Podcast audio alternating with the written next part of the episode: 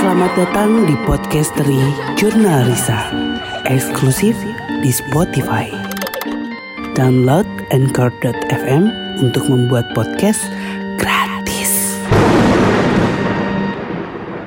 Assalamualaikum warahmatullahi wabarakatuh. Selamat malam semuanya dan selamat datang di Podcastery Jurnal Risa.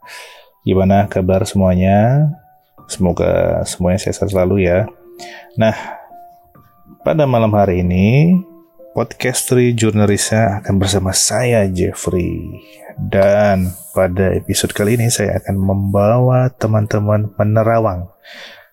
Pergi menerawang ke sebuah lokasi tempat kerja saya yang merupakan bangunan tua dan banyak sekali menyimpan kisah-kisah mistis baik itu yang pernah dialami oleh orang-orang yang sempat sewa ruang kerja di sana, maupun yang sampai saat ini masih bekerja di area gudang atau gedung tua tersebut, termasuk saya. Hmm, oke, okay. kita mulai untuk menerawang ke area tersebut ya. oke, okay. ini cerita ini berawal dari saya pertama kali masuk kerja di tahun 2015. Lokasinya mungkin kita bisa sebut di area Kiara Condong. Nah, Bandung ya, Kiara Condong Bandung. Nah, kalau dari bentuk ruangan atau bentuk tempat kerja itu ya standar sih sebenarnya nggak seperti maksudnya sama seperti ruang-ruang kerja lainnya terdiri dari beberapa sekat ruangan, kemudian ada satu area yang luas dalam arti untuk menyimpan barang-barang atau menyimpan sesuatu gitu ya.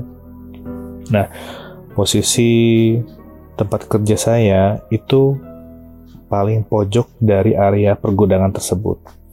Nah, jadi di gedung tersebut sudah tidak dihuni selama lima tahun. Jadi ketika masuk itu memang wah suasananya ada uh, sarang laba-laba di mana-mana, terus banyak uh, debu ya lantainya debu semuanya, terus banyak eh, meja-meja atau kursi-kursi yang ditinggalin begitu aja. Akhirnya setelah dilakukan renovasi uh, beberapa minggu kemudian kita masuk kerja pindah ke sana. Nah, uh, dulu itu kita belum sempat untuk melakukan syukuran. Jadi karena sudah pindah ya udah langsung bekerja seperti biasa. Jadi kita langsung melakukan aktivitas kerja, aktivitas penjualan sehingga lupa akan sesuatu yang memang uh, yang biasa orang lakukan ketika masuk pertama kali ke tempat yang baru, syukuran atau seperti itu. Nah, akhirnya setelah ada banyak hal-hal yang terjadi seperti suara segala macam, kita inisiatif untuk melakukan syukuran atau pengajian singkat lah eh, sama antar karyawan. Kita syukuran setelah pengajian selesai, kembali kita bekerja seperti biasa. Nah, di beberapa hari kemudian, uh, area ruangan kita itu kan terdiri dari ruangan satu, ruangan kedua, ruangan ketiga.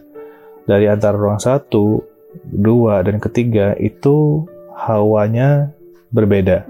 Ruangan ke satu itu sudah masih tercium udara segar gitu, masih ada masuk cahaya. Ruangan kedua sudah mulai agak senyap. Uh, terus cahaya nggak nggak terlalu dapat gitu cahaya dari luar Nah, pas di ruangan ketiga, ketika kita masuk ke ruangan ketiga, itu suasananya lembab, kemudian seperti kedap suara. Jadi kalau kita masuk, telinga kita tuh seperti ditekan gitu. Jadi uh, apa ya? Seperti nggak nggak kedengaran yang lain kayak bindeng lah seperti itu. Nah di ruang ketiga ini terdapat satu ruangan khusus yang memang disegel, ditutup pakai triplek jadi nggak boleh dia masuk. Uh, cukup penasaran sih dengan ruangan ini karena kok nggak dibuka gitu ya, padahal kan kita perlu space lagi untuk taruh barang di sana. Di ruangan ketiga ini uh, kita jadikan musola. Jadi kalau rekan-rekan kerja ingin sholat bisa langsung ke ruangan tersebut.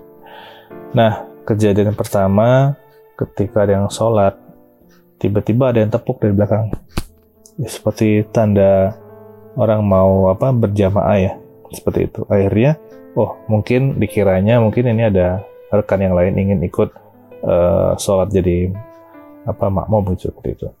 Akhirnya uh, mulailah itu si imamnya itu ya seperti biasa ya kalau kita sholat kan ada uh, takbir segala macam itu ya sampai sujud sampai dia ucap salam gitu. Assalamualaikum gitu ya, kiri kanan. Pas dia lihat belakang udah gak ada orangnya lagi.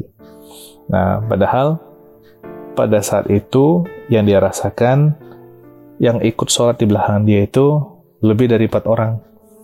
Ya karena ada gerakan seperti ketika ruku sujud itu ada gerakan lah seperti itu. Jadi ada seperti empat orang akhirnya saking panik dia teriak gitu kan.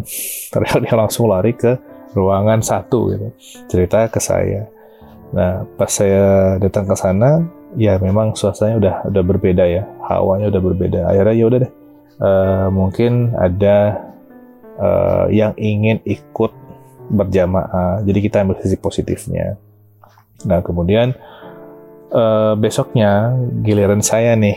Jadi saya ingin melakukan stock of name harian, jadi pendataan barang-barang. Jadi saya masuk ke ruangan dua, jadi saya cek barang-barang semuanya oke. Okay. Nah kemudian di situ tuh ada tang di ruangan kedua itu ada tangga menuju lantai atas. Cuman karena kita sewa hanya lantai bawah, jadi di itu di disekat. Jadi tangganya hanya setengah aja yang bisa. Nah, saya mendengar itu pertama kayak sayup-sayup gitu ya uh, suara tangisan. Ya seperti itu. Semakin besar semakin bekat besar suaranya. Jadi uh, ketika saya deketin suara itu seolah-olah menjauh suaranya. Nah saat itu saya berpikir ah ini pasti uh, suara dari orang yang sewa di sebelahnya. Gitu kan mungkin mereka sedang bercanda atau apa itu karena siang sekitar jam satu siang.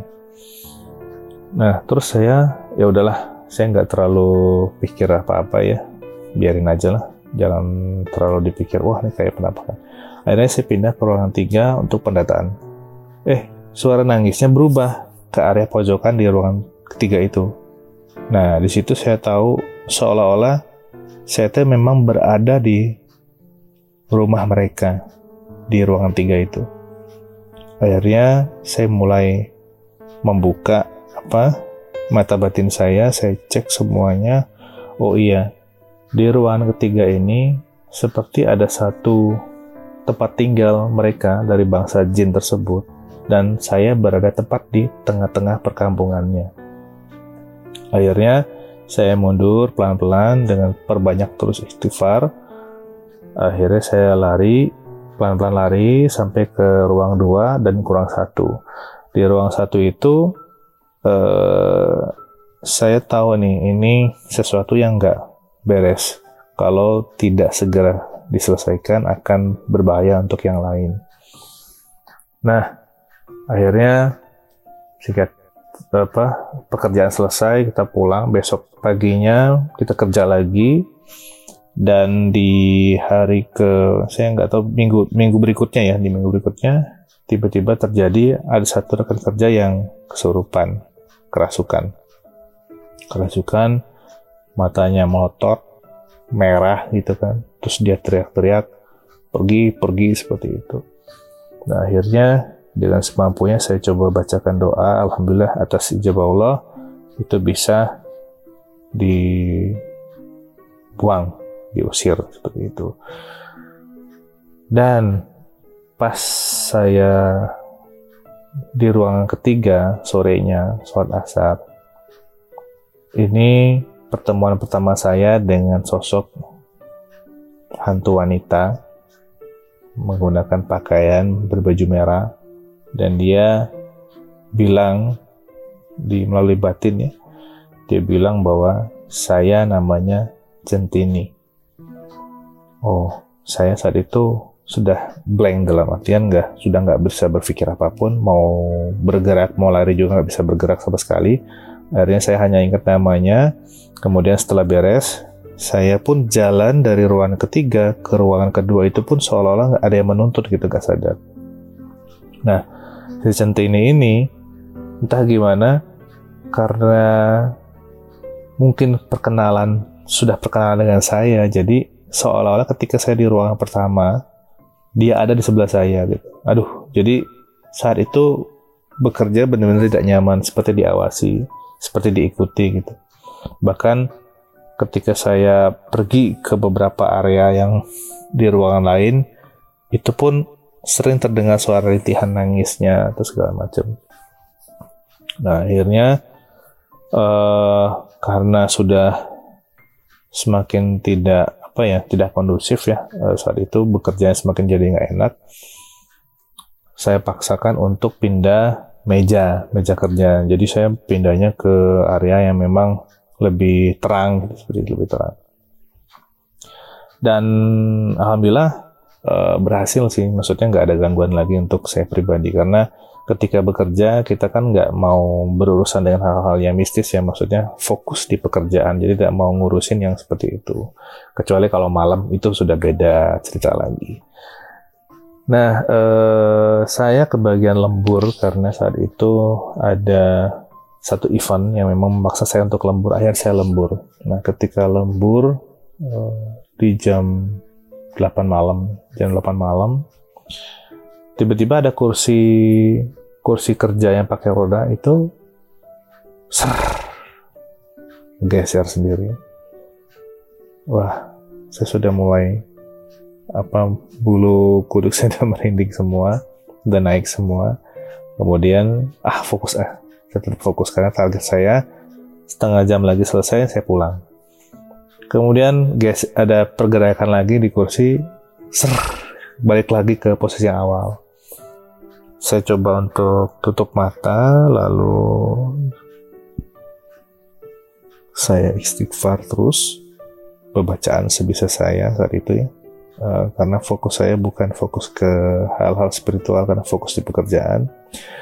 Tiba-tiba muncul sosok perempuan tadi duduk di kursi tersebut. Uh, posisinya sampingnya jadi nggak membelakangi sam, menyam, apa samping saya gitu, tapi tetap posisi di depan saya, tapi dia menyamping gitu, sambil pegang keyboard, keyboard komputer. Matanya fokus lurus ke arah komputer, rambutnya panjang lurus, kemudian kulitnya itu putih ke biru-biruan, jadi putih, pucat terus ada birunya gitu loh, jadi seperti itu. Kul, uh, tangannya kurus banget, kurus banget, pipinya juga tirus Uh, kalau sepintas seperti sedikit oriental, seperti rambutnya uh, dia pakai baju merah. Itu muncul penampakan itu cukup lama, kurang lebih sampai 10 detik lah, 10 detik. Uh, saya pun ngelihat terus uh, saya menatap makhluk tersebut dengan tatapan kosong tapi di batin saya seolah-olah ada yang ketawa yang memang dengan suara yang keras gitu ketawanya. Ah, tapi keras banget. Jadi telinga saya nggak mendengar, tapi batin saya mendengar ketawa seperti itu. Uh, di ketika dia ketawa, dia langsung ada satu suara yang dia apa sebutkan centini seperti itu. Akhirnya saya tahu, oh ini centini yang memang mungkin pernah saya pergokin itu ya di ruangan ketiga ketemu gitu bareng akhirnya ngikut. Nah si centini ini eh, cukup mengganggu karena dia sering menggerak-gerakkan kursi, kemudian memindahkan pulpen seperti itu, jadi membuat resah karyawan. Akhirnya malam itu karena sudah ya sudah nanggung mau gimana lagi, mau meninggalkan kantor dalam keadaan tidak terkunci juga nanti bisa timbul masalah baru akhirnya saya pasrahkan saja mata saya saya coba untuk alihkan ke pekerjaan Pas saya alihkan pekerjaan, saya fokus, tiba-tiba bahu kanan saya seperti ada yang menjalar. Seperti ular yang lagi menjalar ya, turun ke bawah. Saya coba bertahan, jangan sampai lihat, jangan sampai lihat. Akhirnya saya lihatlah itu ke bawah. Itu tangannya memeluk saya dari belakang tangan terus jatuh ke bawah. Udah seperti itu. Rasanya dingin banget. Jadi bahu saya dingin, kadang bercampur panas. Nah, dalam kondisi itu saya sudah seperti kayak mau kerasukan. Dalam artian dia dorong terus dari belakang punggung saya. Nah, akhirnya mau nggak mau ya udah. Saya bacakan doa, terus seperti lepas gitu ya, seperti lepas dan hilang. Nah, selesai saya malam hari itu, kemudian saya cepat-cepat buru-buru matiin semua lampu, saya cek semuanya, ya, memastikan perangkat kerja juga sudah uh, mati, lalu saya kunci, saya pulang. Saya pulang.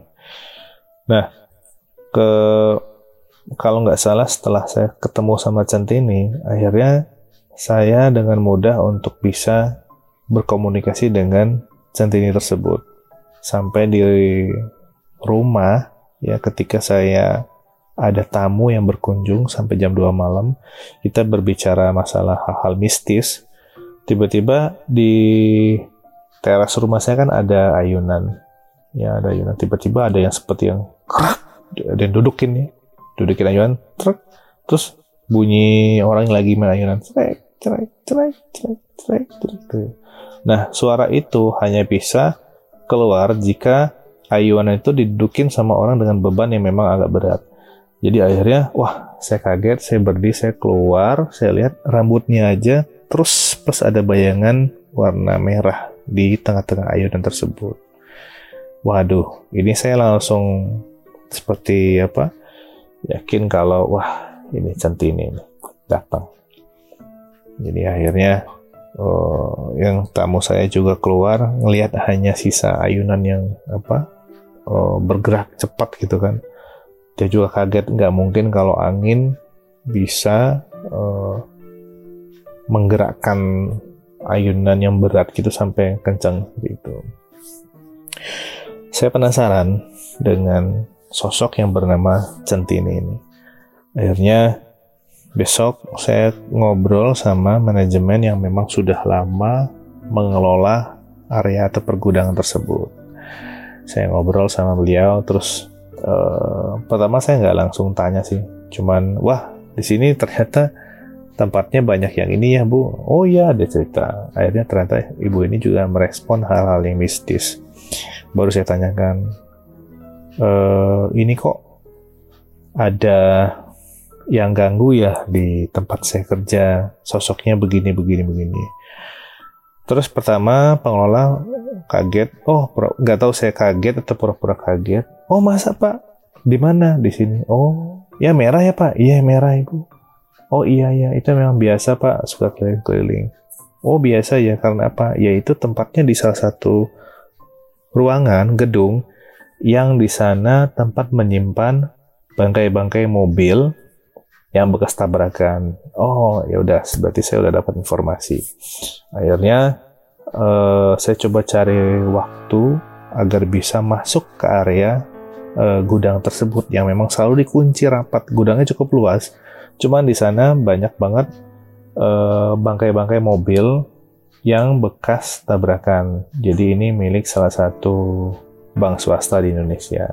Dari situ konon katanya masih terdapat percikan darah-darah dalam mobil tersebut. Jadi eh, ada yang rusaknya parah, ada yang memang belah mobilnya segala macam. Nah, konon mobil yang setiap mobil yang ditaruh di sana pasti menyisakan cerita bahwa mobil tersebut sudah ada korbannya. Maksudnya ada yang meninggal, terus mobilnya disimpan di sana uh, saya atur waktu, saya atur, saya koordinasikan semua, akhirnya saya bisa masuk sebentar ke sana.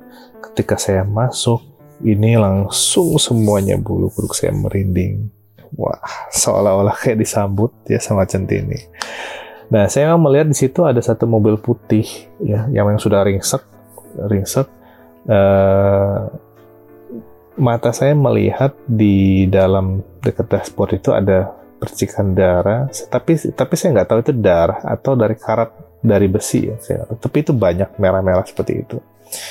Nah, dari mobil putih ini konon ceritanya suka lampunya nyala jadi ada lampu secara logika kalau mobil tabrakan tidak dinyalakan lampu kan nggak bisa nyala di sini lampunya suka nyala suka nggak apa di kayak tanda lampu kalau lampu jauh itu ya nah jadi suka si cahaya lampunya itu suka keluar men, apa terlihat dari luar gitu dari sela-sela pintu itu dimain-mainin seperti itu.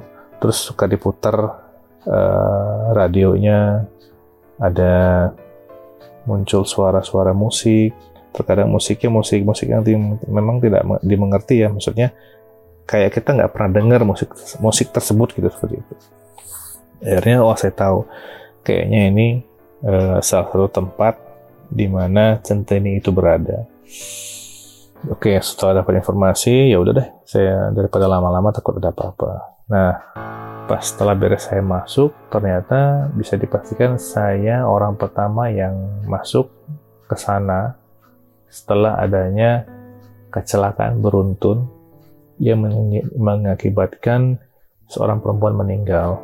Itu tahun kejadian tahun 2000-an. Nah, setelah dimasukin ke sana semua mobil, jadi nggak ada lagi yang masuk nih kecuali saya gitu kan. Akhirnya saya dapat cerita itu. Uh, bisa dipastikan uh, centini ini adalah jenis dari mungkin orang yang dulunya meninggal ketika mengendarai mobil tersebut, mobil putih itu. Uh, ya cukup sedih sih karena ya dianya hanya di situ-situ aja muter-muter terus ganggu ganggu-ganggu yang pekerja di sana dan pernah ada cerita juga yang salah satu kantor yang menyewa di sana yang sebelahan dengan uh, tempat penyimpanan mobil itu. Uh, mobil mereka suka nyala sendiri dan lampunya dikedip-kedipkan. Pas security-nya cek, ada sosok perempuan yang duduk di sana. Akhirnya ya terjadi kepanikan lah di sana. Oke, nah saya sudah beres dengan cerita itu, saya sudah dapat informasi tentang centini itu saya kembali ke kantor lalu saya penasaran juga penasaran dalam artian ada satu ruangan yang di apa ditutup pakai triplek seperti di segel seperti itu ya itu terdapat di ruangan ketiga nah konon sumber-sumber suara sumber ketawa nangis itu berada di situ di ruangan itu akhirnya saya penasaran uh, saya pengen tahu saya pengen nanya dari pengelola jawabannya adalah itu merupakan uh, mesin mesin mobil yang memang dipindahkan ke sana. Jadi yang tadi tempat yang bangkai tadi itu bangkai mobil yang ruang tadi itu hanya bodinya aja. Nah mesinnya dipindahkan ke situ. Oh saya pikir mesin mungkin uh, tidak ada pengaruh apa pun ya. Apakah ada hal yang berkaitan atau seperti apa saya juga kurang tahu. Akhirnya uh, saya coba untuk buka itu saya buka saya naik ke atas saya lihat dari ventilasi ternyata nggak sekedar mesin tapi di situ sudah ada taburan-taburan bunga kemudian ada seperti tulisan ya saya nggak tahu seperti dari tinta merah uh, kayaknya ada sebelum mesin itu dimasukkan ada ritual khusus yang dilakukan oleh orang-orang tertentu untuk uh, menjaga agar tidak terjadi sesuatu terkait ya isu centini ini. Uh. Jadi setelah itu saya ketahui kejadian semakin sering uh, menimpa saya dan rekan-rekan kerja. Bahkan di siang hari pun, ya di siang hari pun ini kita diganggu dengan penampakan atau sosok makhluk yang menyerupai pelanggan customer yang datang mau beli baju. Oke, okay, uh, kebetulan kita produknya baju. Dia datang, lalu saya mau beli ini. Dia duduk, terus kita kasih, dia fitting di satu ruangan, dia coba, kemudian nggak keluar-keluar lagi. Akhirnya kita ketok, Bu, uh, ada yang ada kendala nggak dalam mencoba bajunya? Nggak ada jawaban. Ini kita buka nggak ada orang. Tidak ada orang kemudian bajunya hanya tergantung di situ aja ya udah semuanya sempat panik ya. Sempat panik. Akhirnya uh, mengganggu juga dengan uh, ritme kerja saat itu. Dan satu lagi ketika di siang hari lagi ini ceritanya ketika ada seorang pengelola gedung itu teknisi yang ingin cek uh, listrik di sana ketika dia masuk ke ruangan satu di lorong yang dari luar mau masuk ke ruangan satu itu dia nanti ngelewatin lorong kecil. Tiba-tiba ada yang berdiri perempuan baju putih. Di situ dia putar balik. Ada saya telepon pak ini kok belum datang? Saya udah datang cuman ada yang berdiri di depan saya. Akhirnya saya nggak mau masuk. Saya kan nanya ini berdiri apa pak? Saya ya gitulah Kang saya nggak mau cerita ya. Oh apa pak? Saya bilang ya sosok lah dibilang itu. Sesosok makhluk. Akhirnya saya nyambung oh itu ada sesuatu nah penampakan yang terjadi di tempat area saya kerja saat itu benar-benar uh, ekstrim ya kalau menurut saya karena aktivitas mereka untuk menampakkan dirinya itu cukup sering hampir setiap hari selalu ada gangguan mulai dari paket yang uh, berpindah sendiri gitu kan. Jadi ketika langsung kita menyiapkan paket untuk uh, di pick up oleh ekspedisi, tiba-tiba paketnya pindah. Itu juga serem banget ya. Jadi disaksikan oleh orang semua. Ngeri ya. Kalau saya selama kerja jadi tidak ada istilah uh, mengurusi hal-hal mistis. Jadi akan saya fokus di pekerjaan. Gitu seperti itu. Jadi uh, berbeda lagi kalau malam hari. Malam hari dunia akan berbeda. Uh, dunia spiritual atau dunia mistis bisa kita uh, mulai di malam hari. Nah ini di pekerjaan ketika gangguan muncul di malam hari, uh, mulai dari kerasukan maupun yang uh, penampakan-penampakan seperti itu itu membuat kita jadi nggak fokus. Jadi teman-teman kalau lihat penampakan di siang hari, mending jangan dipikirkan terlalu jauh, tetap fokus ke pekerjaan sehingga kita tidak terbawa oleh alur uh, makhluk tersebut. Nah, ada cerita lagi nih di ruangan tersebut. Jadi kan ada ruang 1, 2, dan 3, ada ruangan 4. Ruangan keempat ini merupakan gudang yang cukup besar, ya, luas banget. Nah, di situ terdiri dari rak-rak, ya, rak-rak yang rapat, yang padat. Nah, saya pernah uh, cek produk di sana, cek barang, ya bisa dibilang stock of them juga. Uh, kalau selain karyawan itu tidak boleh masuk. Jadi hanya hanya boleh karyawan. Tiba-tiba saya melihat sosok perempuan lagi, tapi kali ini bukan kunti bukan apa seperti customer, seperti orang biasa ya yang datang terus dia lihat baju ke atas. Hmm, saya pikir ini apa ada kunjungan dari head office ya. Uh, tapi kok lain? Saya belum pernah lihat karyawan pusat yang seperti ini jadi uh, dia pakai baju warna abu kalau nggak salah abu-abu lengan panjang kemudian daster sampai ke bawah rambutnya diikat di belakang seperti itu terus uh, badannya kurus dan cukup tinggi dia ngeliat sambil jalan lihat kiri kanan Nah, saya perhatikan dari ujung lorong yang jarak antara saya sama dia kurang lebih uh, sekitar 30 meter lah. Saya perhatikan terus dia jalan menyusuri lorong itu seperti itu. Kayak nyari sesuatu. Uh, terus sepertinya dia tahu kalau saya juga berada di satu ruangan sama seperti tempat dia berada. Saya coba untuk perhatikan terus, tapi saya tetap fokus di pekerjaan. Uh, saya ngelihat posisi dia sebelah kiri, jadi saya ketika ngerjain saya ngeliat ke kiri, terus oh masih ada, ke kiri masih ada. Pas beberapa saat saya cari produk, terus saya lihat ke kiri, oh sudah nggak ada. Akhirnya saya maju, pelan-pelan saya maju, maju, tetap nggak ada. Tiba-tiba ada yang lewat dong sebelah kanan saya.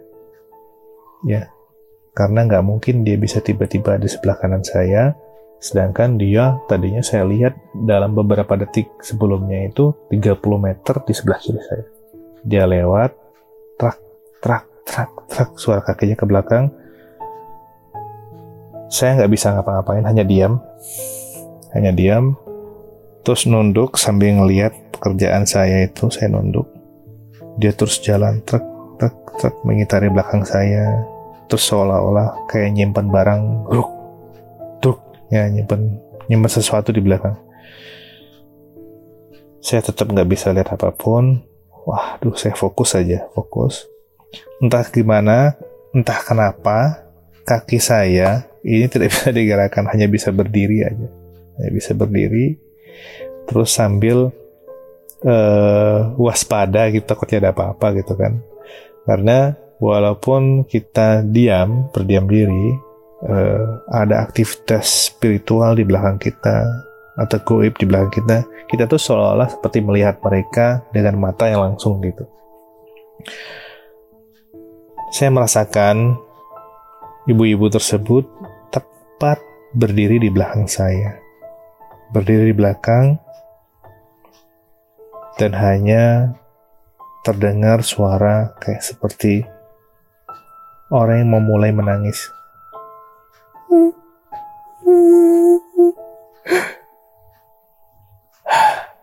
Hilang aja. Saat itu saya ngeblank, dari ngeblank tiba-tiba tek sadar seperti kayak ada yang coba untuk memberikan sebuah informasi kepada saya.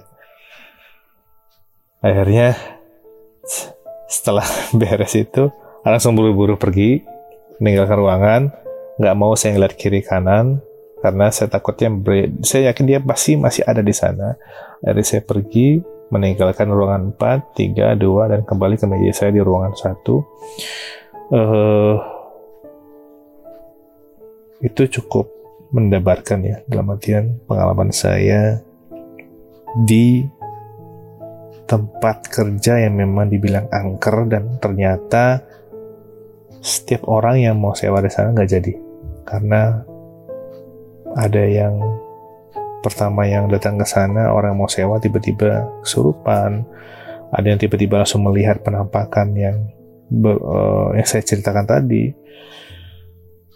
Dan bekerja dalam beberapa tahun di sana cukup menegangkan, cuman seru juga sih. E, lama-kelamaan di tahun pertama ya kita udah terbiasa dan mungkin eh, hantu-hantu di sana juga udah kenal. E, akhirnya saya dapat informasi lebih terkait e, tempat tersebut yang dulunya memang banyak pekerja yang e, menjadi korban karena pembangunan di tempat tersebut itu pertama, yang kedua memang tempat penyimpanan bangkai-bangkai mobil yang bekas korban uh, kecelakaan dan banyak yang meninggal juga sehingga mungkin uh, hawa dari mobil tersebut yang mengundang makhluk-makhluk lain yang menyerupai korban yang tabrakan tersebut. Pesan saya, teman-teman kalau bekerja fokus di pekerjaan saja. Kalau merasakan hal-hal yang mistis, udah dicuekin aja jangan terlalu direspon karena itu akan mempengaruhi uh, kualitas pekerjaan kita seperti itu. Oke, itu aja mungkin. Terima kasih telah menyaksikan podcast dari Jurnalisa bersama saya Jeffrey. Jangan lupa untuk selalu menyaksikan, selalu mendengarkan uh, podcast dari Jurnalisa karena sekarang kita tayang tiga kali dalam seminggu. Oke, terima kasih. Assalamualaikum warahmatullahi wabarakatuh. Podcast dari Jurnal Risa, eksklusif di Spotify. Download Anchor.fm untuk membuat podcast